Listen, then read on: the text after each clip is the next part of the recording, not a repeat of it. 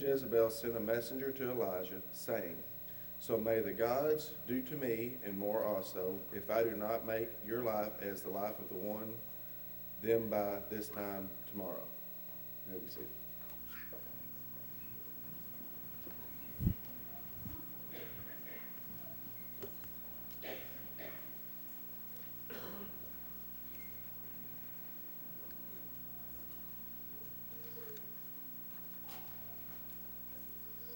As we continue talking about passion this morning, as we continue talking about what it looks like and what it means to have passion for the Lord, I would like us to consider the life of the prophet Elijah. Elijah was a prophet of passion. Elijah was a prophet, he was an individual, he was a person who was so passionate about the Lord. Whenever we look at Elijah's life, we're able to see the fire that he had in his heart for the Lord because of that. Because Elijah was so passionate about the Lord, the Lord was able to work through him in amazing ways. The Lord was able to work through him in powerful ways, in fact, ways that were unprecedented in Old Testament scriptures, ways that God had never worked through anybody else before up to this point. Let me give you just a few examples of what I'm talking about. Whenever we first come to meet Elijah in 1 Kings chapter 17 and verse 1, the very first thing that we find out about him is that he stands before the wicked king of Israel, King Ahab, and he makes a very bold proclamation. You remember what the Bible teaches about King Ahab back in 1 Kings chapter 16? The Bible teaches us that King Ahab did more evil than all of the other kings of Israel before him put together all of the other kings combined. He was a worshiper and a promoter of Baal. Perhaps you know his wife's name. We just read it in our scripture reading. He was married to Queen Jezebel. The first thing that we find out about Elijah is that he stands before this wicked king of Israel and he makes a very bold proclamation in chapter 17 and verse 1 As the Lord, the God of Israel, lives, before whom I stand, there shall be neither dew nor rain these years except by my word. And guess what? There wasn't rain except by his word. James tells us in James chapter 5 and verse 17 that once he made this proclamation, it didn't rain for another three and a half years. Can you see Elijah's passion for the Lord? Can you see his boldness for the Lord, wanting to promote the God of Israel over Baal, who King Ahab had caused for Israel to worship? He said, It's not going to rain throughout these years unless I say it's going to rain unless I pray to God and He causes it to rain. We see His passion for the Lord, promoting the Lord. When He made that proclamation in chapter 17 and verse 1, He did two things. First, He made the king mad. And second, He caused a major drought. So, how did God respond to that in Elijah's life? Well, we find, according to 1 Kings 17, verses 2 through 8, that God protected Elijah. The first part of 1 Kings 18 says that after Elijah made this proclamation to Ahab, Ahab was looking for him. Ahab wanted to kill him, but what did God do? God protected him. God put Elijah in two different locations where King Ahab would not be able to find him, where King Ahab would not be able to cause any difficulty in his life. But he didn't just protect Elijah, he also provided for Elijah. God made sure that Elijah's needs were taken care of. In the midst of this great drought that lasted for three and a half years, God made sure that Elijah had food. He made sure that Elijah had water. He made sure that Elijah had a place to live. He first did that at a brook called Cherith. He was able to drink water from the brook. The ravens brought him food, meat, and bread. And then God commanded him to go to the house of a widow. And he stayed there for the remainder of the three and a half years. God protected him, God provided for him. But it's not just that. It's not just that God protected and provided for Elijah, and Elijah just sat back and received all of those things. No, God worked through Elijah. God worked through Elijah's life, through his hands, in ways that were powerful, ways that were unprecedented in the Old Testament time. If you remember the story in 1 Kings 17, verses 8 through 24, as Elijah is living in the house of a widow, the widow's son becomes very sick. In fact, she becomes, the son becomes so sick that he dies. You remember what Elijah did? He picked up the child, took the child upstairs, laid the child on the bed, stretched himself out on the child three different times, and prayed to God, please restore life to this boy. Up to this point in the Old Testament scriptures, there wasn't anybody who had raised anybody from the dead. According to the Old Testament scriptures, according to Genesis up to 1 Kings chapter 17, there was not a single individual who had been raised from the dead before. What happened in this story? The text says that the little boy's life was restored to him. He was the first individual to be raised from the dead in history, and it was done through the hands of Elijah. It's not just that God protected and provided for Elijah, God worked through Elijah in ways that were powerful, ways that were unprecedented. One way that we see that is in 1 Kings chapter 18, verses 19 through 40, this amazing story that's recorded for us. At the end of the three and a half years, Elijah once again goes to stand before King Ahab. King Ahab had been looking for him. King Ahab wanted nothing more than to kill Elijah. But at God's command, here, goes, here he goes. He's standing before King Ahab once again, making another very bold proclamation. When Elijah comes into Ahab's presence, he doesn't automatically kill him, which I find interesting. Instead, he points his finger at Elijah and says, You troubler of Israel. In Ahab's mind, Elijah was the one who caused this great drought that had lasted for three and a half years. Elijah responds by saying, No, you're the troubler of Israel. You're the one who has taken Israel away from the Lord by promoting the worship of Baal. Elijah's pointing his finger at Ahab. Ahab is pointing his finger at Elijah. So Elijah makes a suggestion. He says, I have a way we can settle this between me and you between the Lord and Baal. He says in 1 Kings 18 19, Now therefore send and gather all Israel to me at Mount Carmel, and the 450 prophets of Baal and the 400 prophets of Asherah who eat at Jezebel's table. Here's what we're going to do. We're going to all meet at Mount Carmel. I want you to gather all the people. I want you to gather all of the prophets who belong to these false gods. And let's meet up on Mount Carmel. We're going to settle it there. Whenever everyone finally got there, Elijah set the conditions for the showdown that was going to take place between Yahweh and Baal. He says, Let the two bulls be given to us. And let them choose, talking about the prophets of Baal, the 450 prophets, let them choose one bull for themselves and cut it in pieces and lay it on the wood, but put no fire to it. And I'll prepare the other bull and lay it on the wood and put no fire to it. You, prophets of Baal, call on the name of your God. I'll call upon the name of the Lord. And the God who answers by fire, he is God. There's the conditions. We're going to make this altar. We're going to put pieces of bull on the altar. I, you call out to your God. I'm going to call out to my God. And whichever God answers, he is God. Whichever God sends fire from heaven to ignite this altar, he's the one who we're going to worship. They agreed to the terms. So Elijah allowed the prophets of Baal to go first. The Bible says from morning till evening.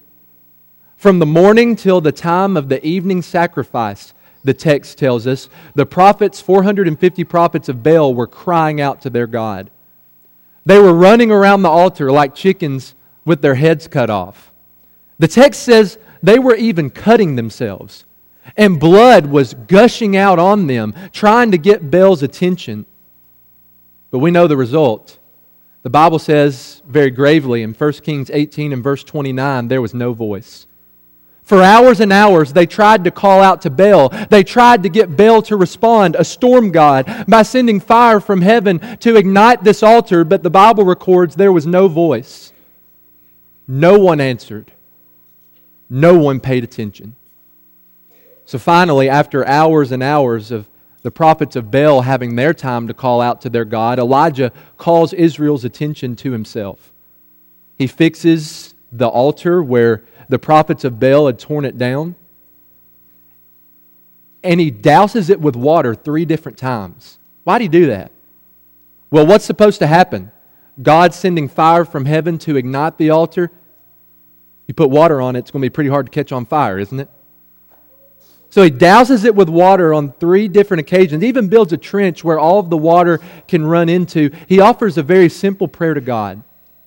He prays, O Lord God of Abraham, Isaac, and Israel. Look for his passion in this prayer.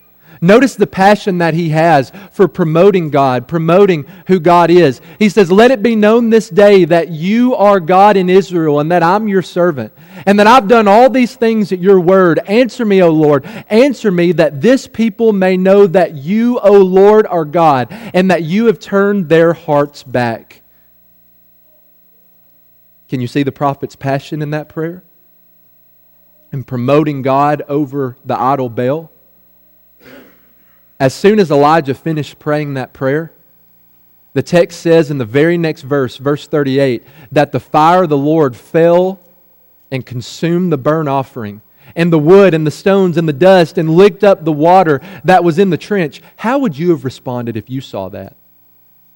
If you were standing to the side and all it took is for Elijah to pray a simple prayer, and fire comes from heaven and consumes the altar. The text says that the people of Israel, the onlookers who were watching on Mount Carmel, they immediately fell on their face. And they began to worship the Lord. They began crying out that the Lord, He is God. So just like Jezebel had done earlier in 1 Kings 18, she took some of the prophets of the Lord and killed them, put them to death. Elijah takes the 450 prophets of Baal. They go down to a brook. Elijah puts them to death by the sword. Elijah was a prophet of passion. There's a lot that we could draw out of 1 Kings 17 and 18, a lot of different application points that we could emphasize. What I want us to see this morning, though, is this point what we've been talking about over the last several weeks about being passionate, being enthusiastic, that is exactly what we see in the life of Elijah. Elijah was passionate about the Lord. He had a fire in his heart for the Lord. And because of that, God worked through him in amazing ways. God worked through him in powerful ways. But then fast forward just a few verses. Fast forward just a few days to 1 Kings chapter 19 verses 3 and 4. When we read and study throughout 1 Kings 17 and 18, Elijah is so passionate for the Lord. We see his fire in, in his heart for the Lord. It's so obvious, it's so apparent in everything he says and everything that he does. When we come to 1 Kings 19, it's a completely different story. The Elijah that we see in 1 Kings 17 and 18 is not the Elijah that we see in 1 Kings chapter 19, verses 3 and 4. His passion for God had been killed. The passion that he had in the previous two chapters, throughout the last three and a half years that we covered over the last few minutes, it's gone. It's nowhere to be found. Look at how Elijah is living. Look at his life in verse 3. He says, Then he was afraid. In contrast with his boldness and confidence that he had just a few verses earlier, here he's afraid. So what's he doing? He arose and ran for his life and came to Beersheba, which belongs to Judah. That'd be about a hundred mile journey from Mount Carmel to Beersheba in Judah, from the northern kingdom to the southern kingdom. He fled. He ran away, traveled that 100 miles as quickly as he could, but that wasn't enough. He left his servant behind. He himself went a day's journey into the wilderness, came and sat down under a broom tree, and he asked that he might die, that God would take his life. It's enough now. Oh Lord, take away my life, for I am no better than my fathers. The Elijah of 1 Kings 17 and 18 is not the Elijah of 1 Kings 19. The passionate prophet of chapter 17 and 18 is an afraid, fleeing prophet asking for his life to be taken in chapter 19. His passion is gone, his passion has been killed. The number one question in my mind is what happened? What happened? What caused that spiritual breakdown in between chapter 17 and 18 and chapter 19? What killed his passion? You remember what we read in our scripture reading? 1 Kings chapter 19, verses 1 and 2 stands between what we've been talking about so far. The Bible says that King Ahab, after the events that took place on Mount Carmel, went back home and told his wife, Queen Jezebel, all that Elijah had done and how he had killed all the prophets with the sword. He goes back and told his wife Jezebel everything that Elijah had done and puts a specific emphasis on how he killed the prophets of Baal. The 450 prophets who sat at her table. So Jezebel had a message for Elijah. Jezebel sent a messenger to him saying, So may the gods do to me and more also if I don't make your life as the life of one of them by this time tomorrow. Elijah, I want you to know if I don't kill you in 24 hours, then I'm asking for the gods to kill me. I'm asking for the gods to do worse things to me than just kill me. If I don't kill you by tomorrow, Elijah, you have 24 hours to live. See, that's what happened. That's what killed Elijah's passion. That's the difference between the passionate prophet of chapter 17 and 18 and the prophet who's fleeing in chapter 19, asking for God to take his life. I think if we take it and boil it down, what we see is this Elijah's passion for God was killed because he allowed a person, Queen Jezebel, to have more power in his life than his God. That's what happened.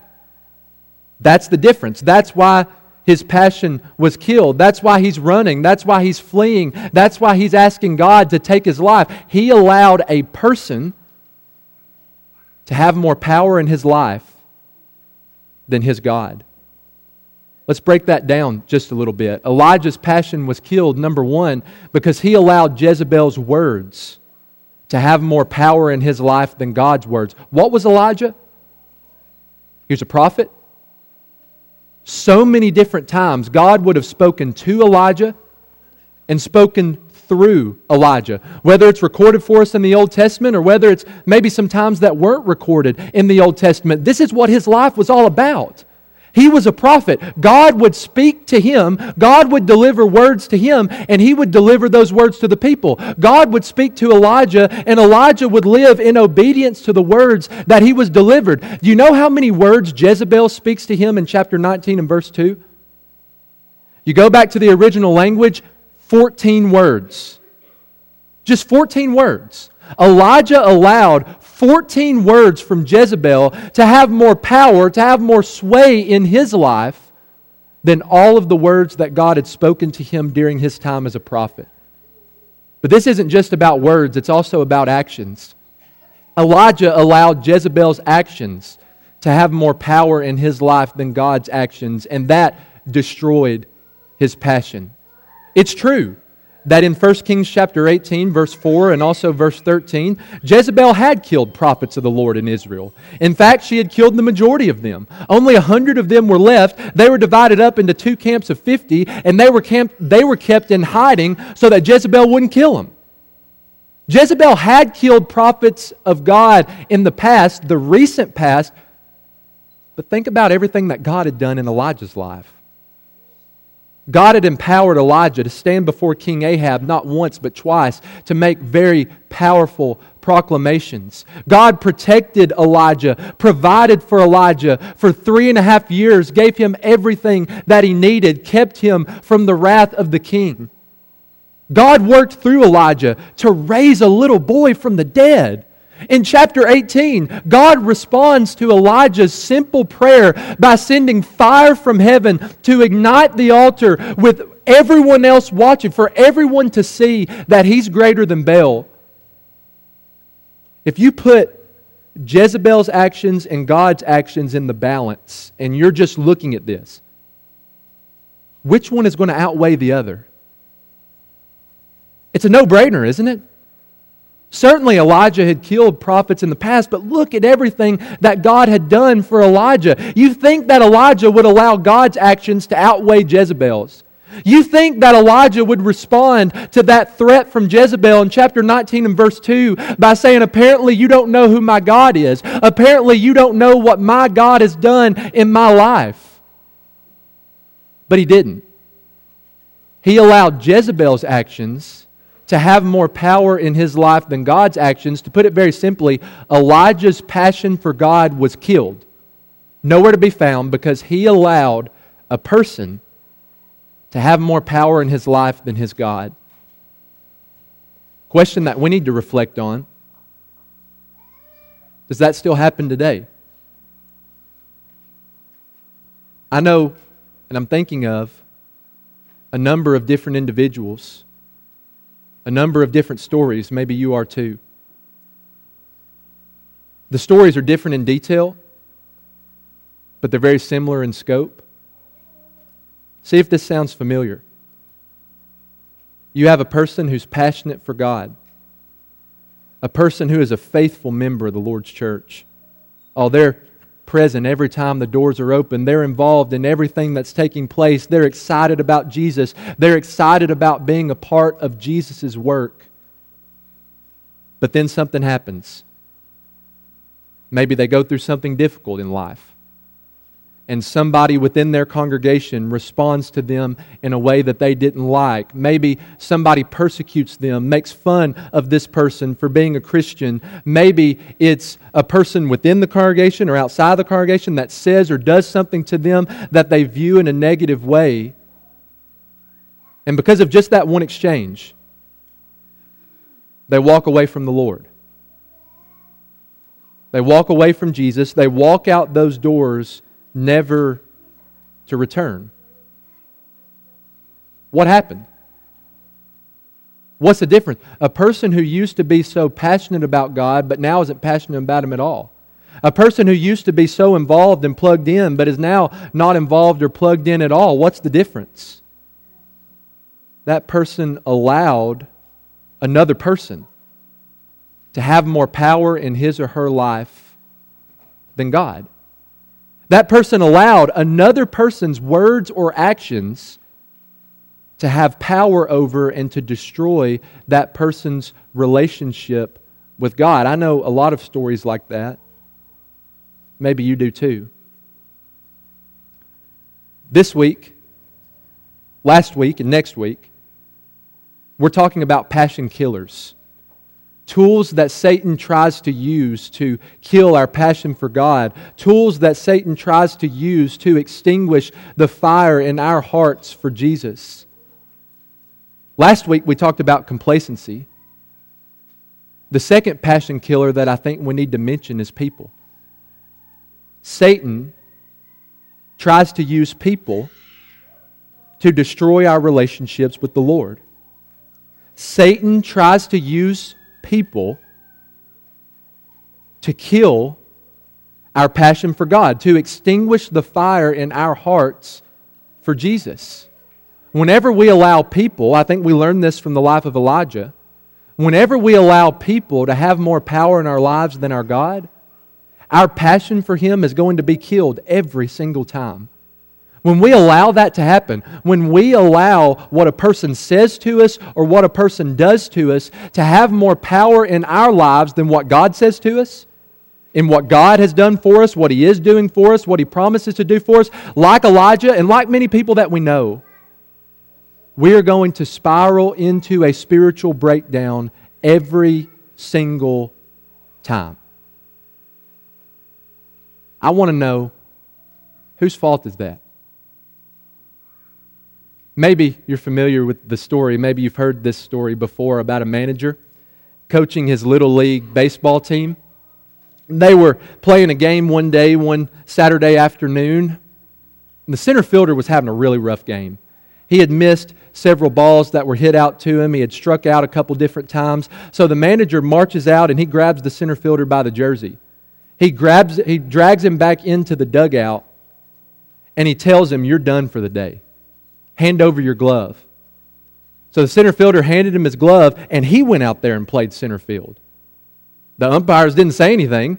So he went out and started playing center field. Well, the, the first time that somebody hit the ball, they hit it out to center field. It was a grounder, took a bad hop, came up and hit him right in the mouth. The next batter got up and he hit a pop fly out to center field. And the manager was trying to track it down, but he lost it in the sun. That was until it hit him in the forehead. The next batter got up and hit a line drive. The manager was running at it with his glove extended, but he missed it. hit him right in the eye. After three at bats, he was bloodied, bruised, and frustrated. He ran back into the dugout, pointed his finger at the center fielder, and said, What in the world is wrong with you? You've got center field so messed up that I can't even do anything about it. Whenever we allow a person to have more power in our lives than God, it's going to kill our passion for Him every single time. Whose fault is that? It might be tempting in a conversation like this one to place the blame on the other person. Oh, it's not my fault. It's their fault. The reason I don't go to church, that church anymore is because they're just a bunch of hypocrites anyway. They don't like me. I, I don't like them, so why would I go back? The reason I'm not so passionate about the Lord anymore, the reason that I'm not as involved as I used to be, did, didn't you hear about what that person said to me? Didn't you hear about what that person did to me? The reason that I'm not as plugged in as I used to be, somebody made fun of me. I was persecuted for being a Christian, for living the life that Jesus wants me to live, and I don't want to go through that humiliation again. It might be tempting in a conversation like this one to point the finger. Oh, it's not my fault. It's that person's fault. They shouldn't have said that to me. They shouldn't have done that to me. If they wouldn't have said or done that, I wouldn't have walked away. But think about our manager. Was it really the center fielder's fault that he got hit in the face with the baseball three different times? Had the center fielder really messed up center field to where nobody was going to be able to play it that day? No, common sense tells us that the center fielder didn't do that. The manager got hit in the face three times with a baseball, and it was his own fault. In the same way,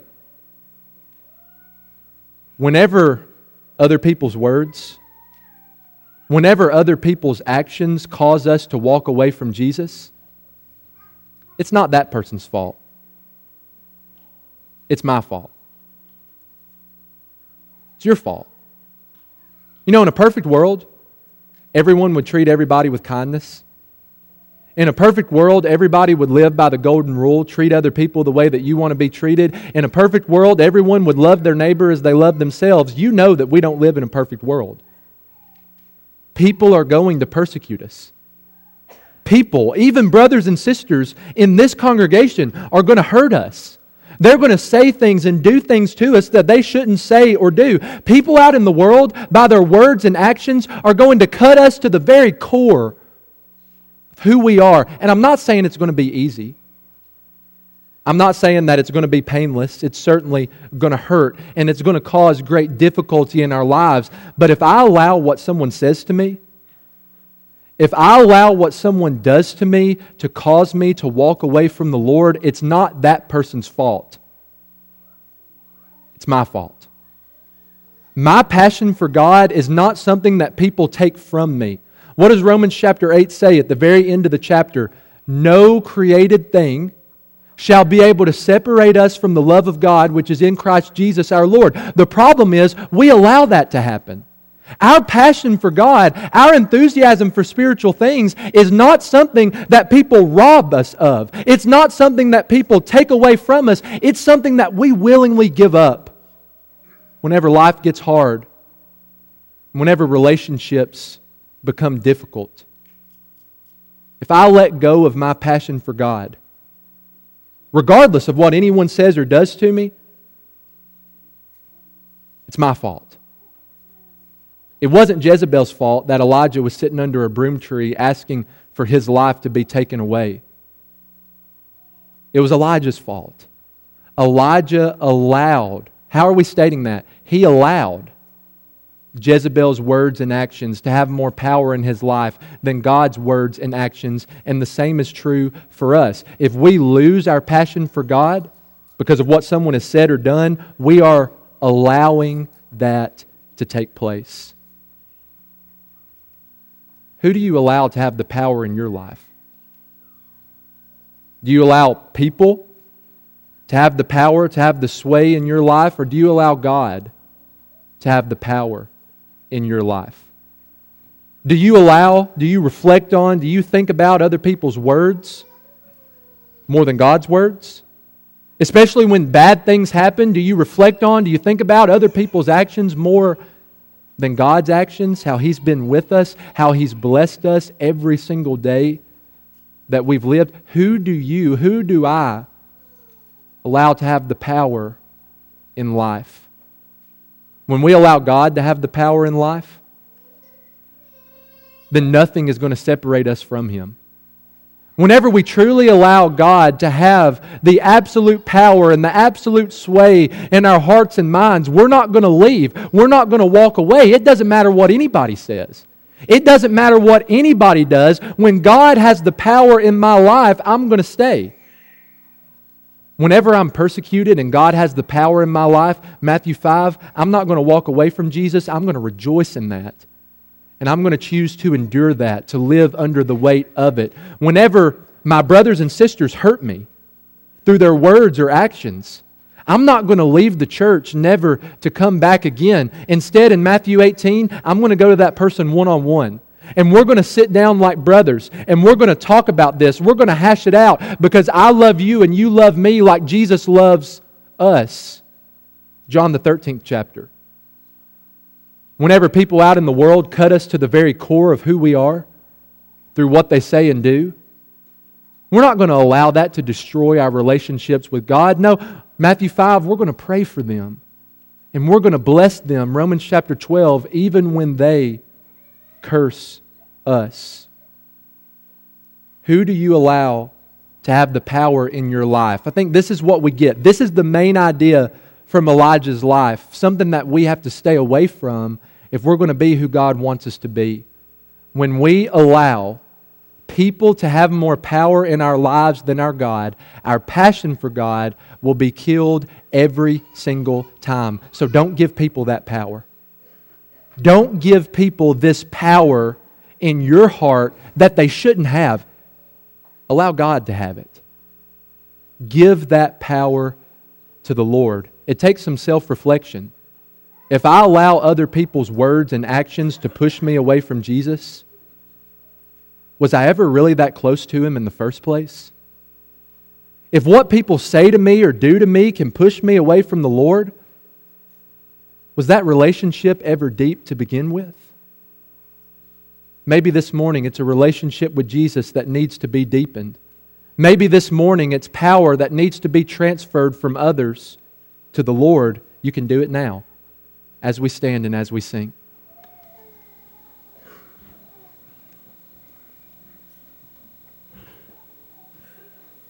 I hear the Savior say, Thy strength indeed is small.